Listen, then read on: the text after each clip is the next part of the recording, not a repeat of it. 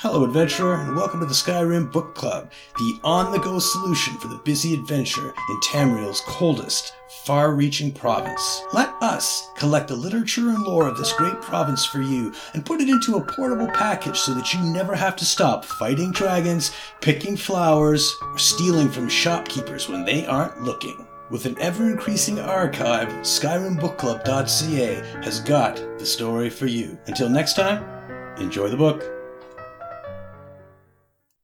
Castles and Coffers, Volume 3, Hel Ra Citadel, on the mysterious Alik'r fortress, Hel Ra Citadel.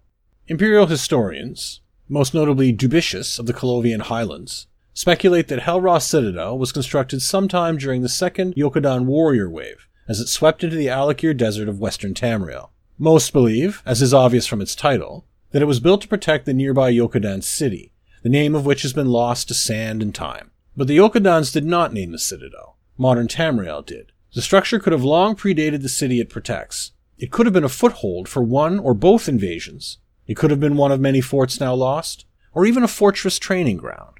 In myth, sword saint training for maintaining sword magic was notoriously rigorous, and even an invasion force would require a space for that. Some say that where the citadel now stands was first a Nedic fort, that the Yokudans conquered it and built on top of it.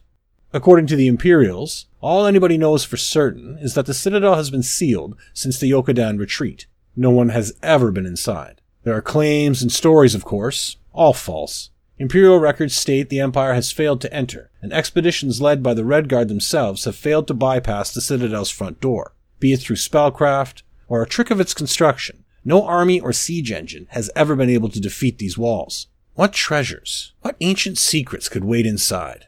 Will the Citadel gates ever open? Said Imperial Magistrate Albus, Never.